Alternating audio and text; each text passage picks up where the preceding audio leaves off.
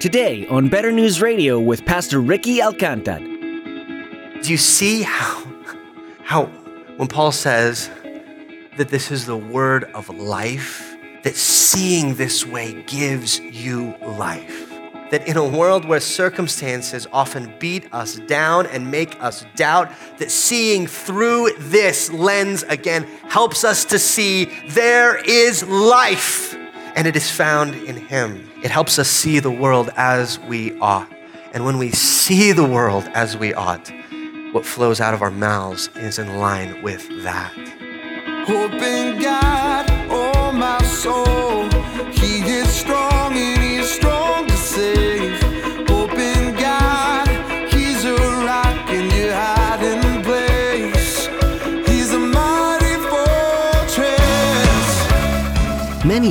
love to complain.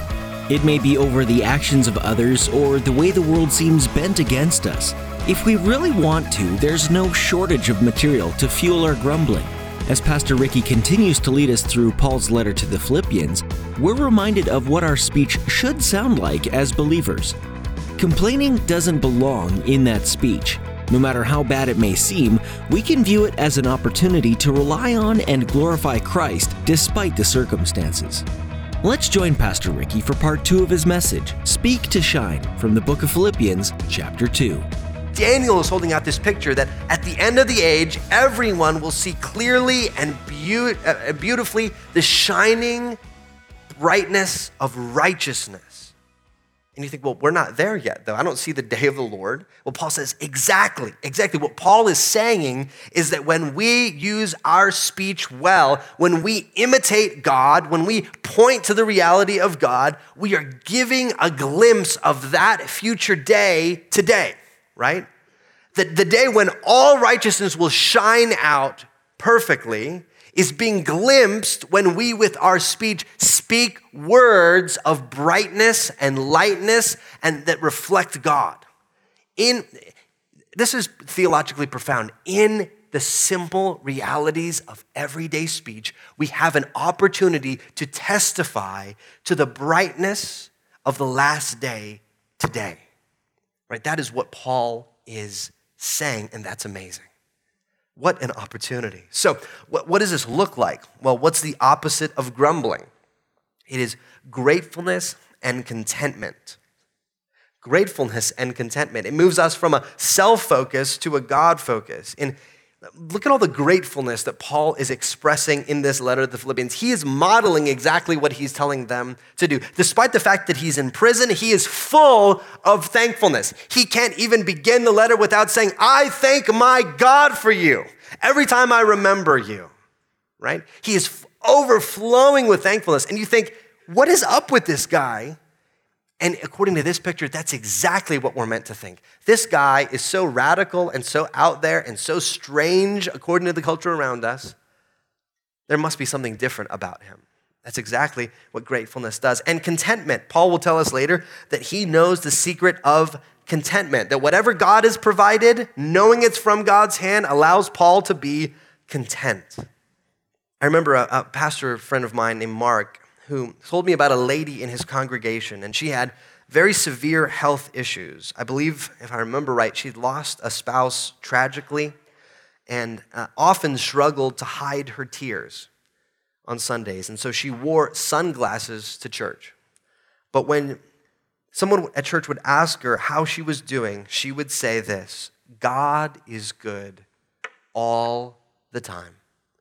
And that was her response Sunday after Sunday after Sunday. She had so much to complain about in many ways, but she didn't.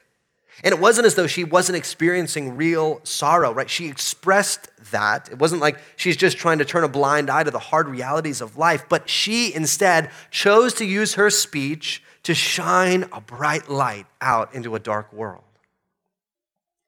So, my question is this What are you displaying with your speech? Our speech should be, in a, in a way, whispering to the world around us there is something better out there. There is a truer and deeper reality than our world knows. That's what our speech should be doing. Third point see differently. Maybe you're like me and you're thinking, okay, I'd love to be where Paul is, but I am not where Paul is this morning. So, how do I get there? Well, Paul talks like this because he sees differently. Verse 16, holding fast to the word of life, so that in the day of Christ I may be proud that I, that I did not run in vain or labor in vain. So, Paul is holding fast to the word of life.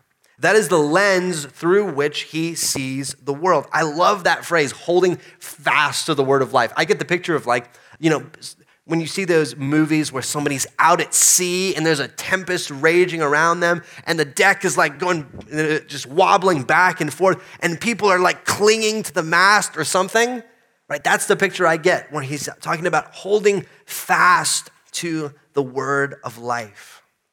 The Bible gives us the true way of seeing the world. The more we are immersed in it, the more it shapes our sight, and the more we will have this perspective. Because the world, with all of its calculations and views of what's around us, does all those calculations and sees everything without God. And seeing through the lens of the Bible helps us to add God back into our perspective so that we view circumstances rightly. We're ready to complain and grumble, but then the Bible holds out to us verses like this. It shows us the God who works for those who wait for him, Isaiah 64 4. Shows us the God who withholds no good thing from those who walk uprightly, Psalm 84 11. The God who pursues us with goodness and mercy all our days, Psalm 23, 6. The God who works all things together for the good of those who love him, Romans 8, 28. The God who did not spare his own son, but gave him up for us all so that we surely, so surely he will give us all things with him, Romans 8, 32. The God through whom we can do all things, Philippians 4, 13. The God who supplies all our needs according to his riches in glory in Christ Jesus, Philippians 4, 19. The God who will help help us and strengthen us and hold us up by the right hand of his righteousness, Isaiah 41 10. The God who will never leave us or forsake us, so that we can confidently say, The Lord is my helper. I will not be afraid. What can man do to me? Hebrews 13, 5 and 6. The God who will complete in me the work he has begun. Philippians 1, 16. And the God in whose presence is fullness of joy and at whose right hand our pleasures forevermore. Psalm 16, 11. Friends, do you see how, how when Paul says that this is the word of life, that seeing this way gives you life? that in a world where circumstances often beat us down and make us doubt, that seeing through this lens again helps us to see there is life and it is found in Him. It helps us see the world as we ought. And when we see the world as we ought, what flows out of our mouths is in line with that. That list I'm going to put up on the blog this afternoon. It's a list from John Piper, and he has a blog post that goes. I encourage you, man, if you're struggling in this area of grumbling, struggling to see, grab those verses this afternoon. Meditate on them this week. But ask yourself are you clinging to the Word of God? Is your perspective being shaped by the Word of God, or is it being shaped by the world around you? Do you see what the world sees, or do you see better because of the Bible? And then there's a second thing that Paul sees that shapes his perspective on life. He says, So that in the day of Christ I may be proud that I did, not run in vain or labor in vain.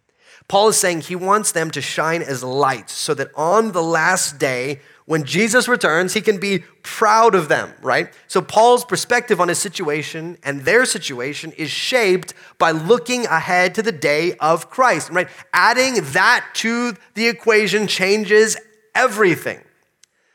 I want to give you an illustration from John Newton, but I took the liberty of updating it for modern times, okay? Um, because some of John's language is about carriages and things I thought may not apply um, today. Imagine this imagine you receive a letter that you have to go to Silver City, New Mexico to pick up some documents in a safe deposit box. On the way there, your air conditioning goes out in your car halfway through the trip. Then your car starts making a weird sound, a rattling sound, and putters to a halt. You pull off to the road, whip out your cell phone, only to find you have no cell service. So you start walking down the road, people ignoring you. Finally, you get cell service. You get a tow truck to pick you up and arrive in town to get to the safe deposit box. And your default through this whole process is to complain, right? Unbelievable. My car's dead. My, I have to go to this stupid deposit box. This, I'm getting you know, towed by this weird truck driver living, listening to Pavarotti or something and talking about his life story. This is unbelievable. Except, what if I didn't tell you everything?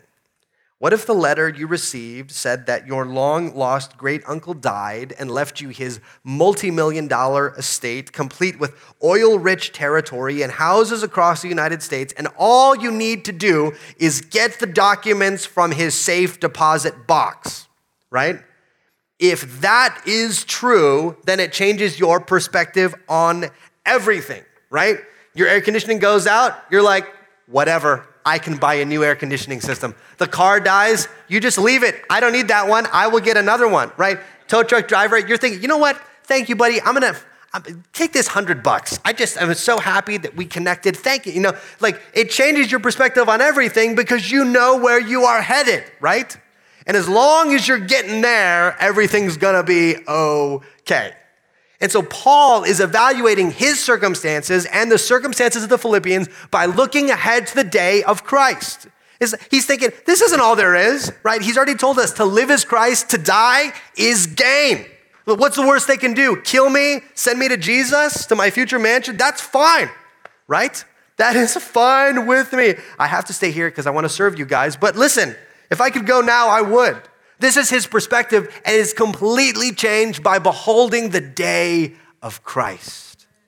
And when we begin to see things that way, it changes everything. It changes our view of God.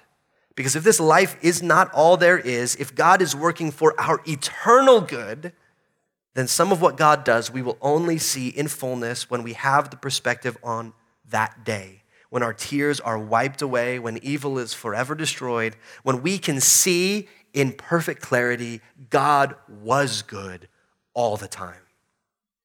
And it changes our view of the world around us. We, we grow to see the people around us as being in desperate need of the light of the gospel for the sake of their eternity and the sake of their eternal souls. So we begin to think, you know what? It might feel good to complain about this, but if in this moment I can display something so radically countercultural that it makes an impact on this person, then let me do that. and it changes our view of our words. It sobers us as we consider that we will give an account for every word we speak. And it encourages us to, to see the immense opportunity we have to live and speak right now. So here's the core change that the new sight, having a new sight makes. It takes us from a self focus to a God focus. It moves us from seeing only the things right in front of us to seeing the whole sweep of the redemptive history and all that God is doing and the perspective of that last day through the lens of the Bible, and, and that changes everything for us. So, how often, friends, do you view your current circumstances through the lens of the day of Christ? The more, here's the thing, I think the more we see that day, the more grateful and content we will be today. And the less we see that day, the more grumbly and disputy we will get. right? So let's do that together. Fourth point, last point live differently. We've been in a progression where Paul gives us an action. He says, Don't grumble. He shows us that it has an effect, which is shining the light. He helps us see how to get that perspective by seeing differently. But he ends by showing us how this radically different perspective changes everything in life, just gives us a totally different posture toward all of life.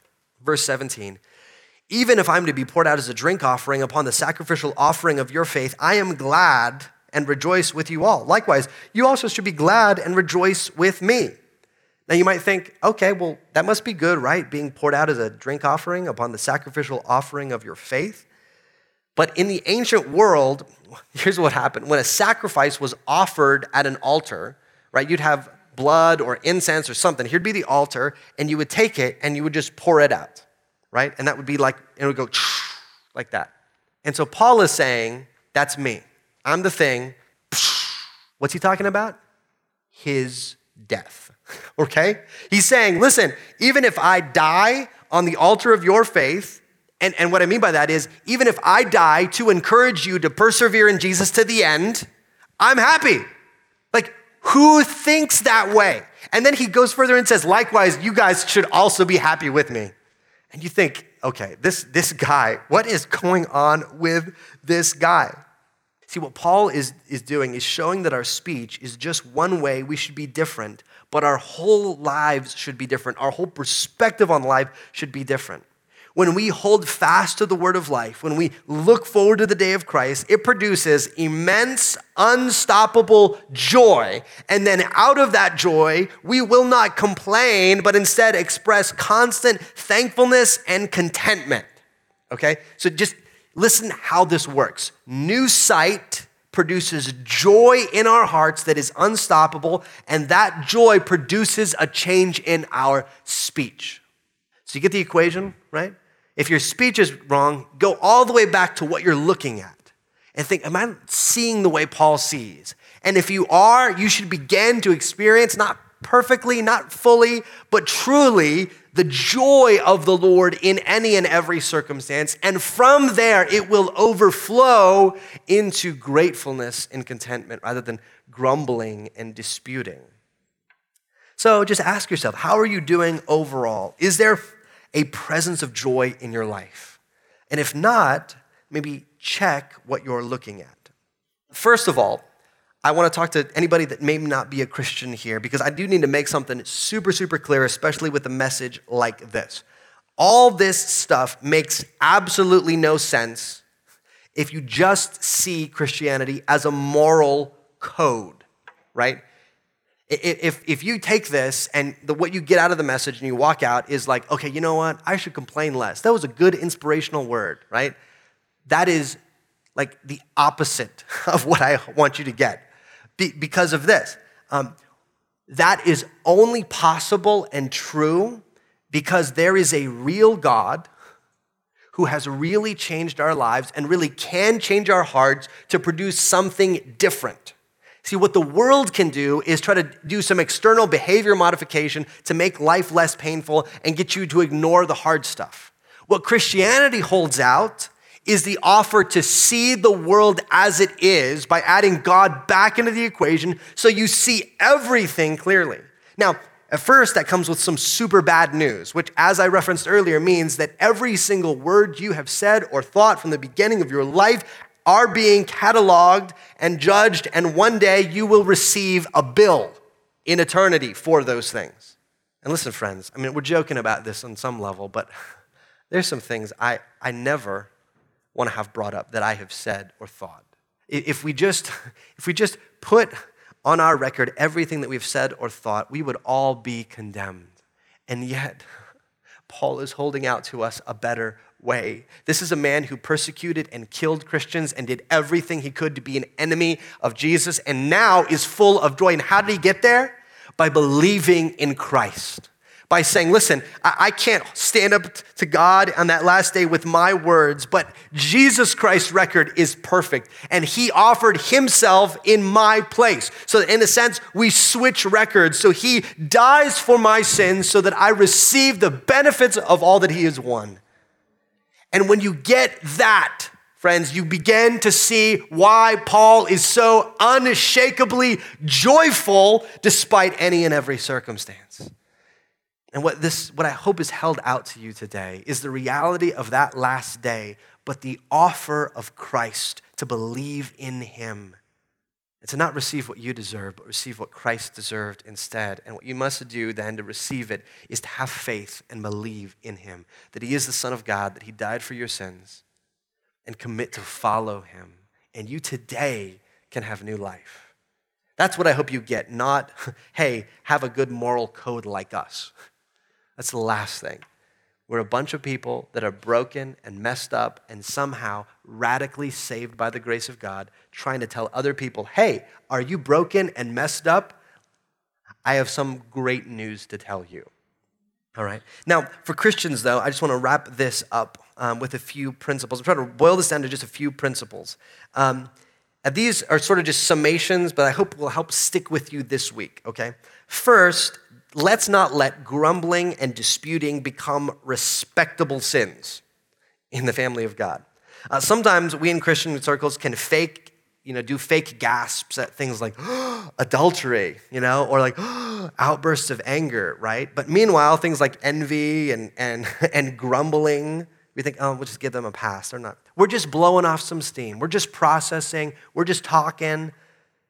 Friends, this is serious. The Bible takes it seriously, and so should we. It affects us, our hearts, it affects the people around us. And so I want to challenge you today to ask, if you're married, ask your spouse how you are doing in the area of grumbling and disputing. Or ask your kids.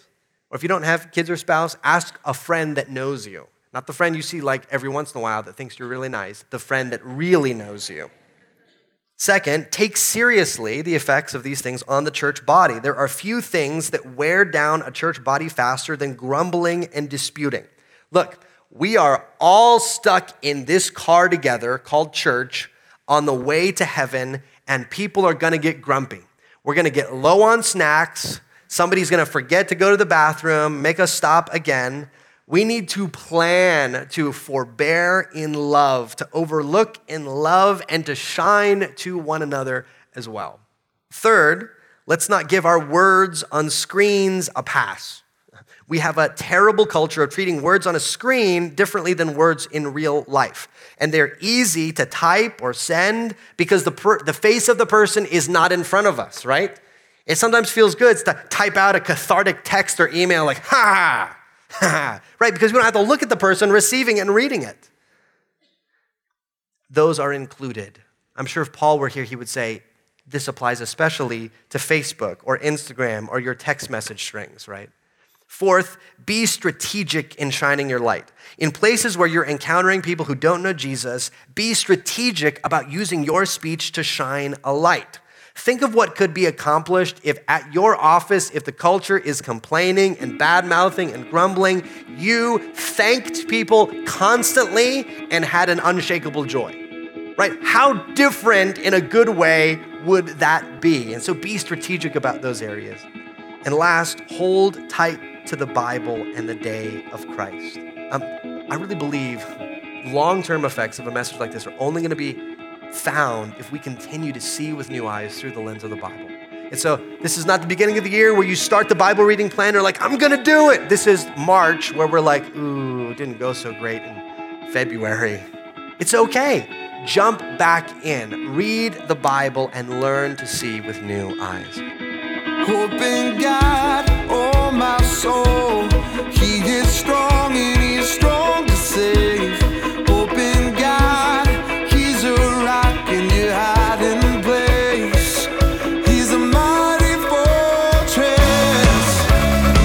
so glad that you tuned in today to Better News Radio for Pastor Ricky's study through the happiest book in the Bible.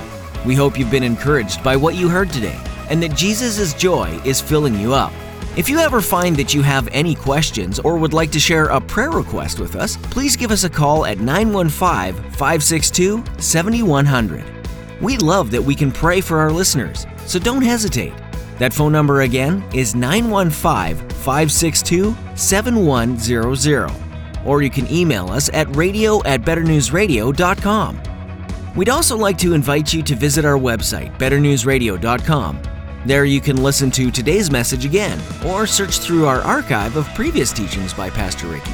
Don't forget to subscribe to our podcast to receive the latest messages as soon as they're available. Pastor Ricky has created an introduction video for our website visitors, telling you about the gospel message and why it's vital for the world today. Watch it online and find out more about the ministry of Better News Radio at betternewsradio.com. While we'd love to spend more time with you today, sadly, that brings us to our conclusion. We'd like to encourage you to read ahead in the book of Philippians and let the Holy Spirit guide your own time of study.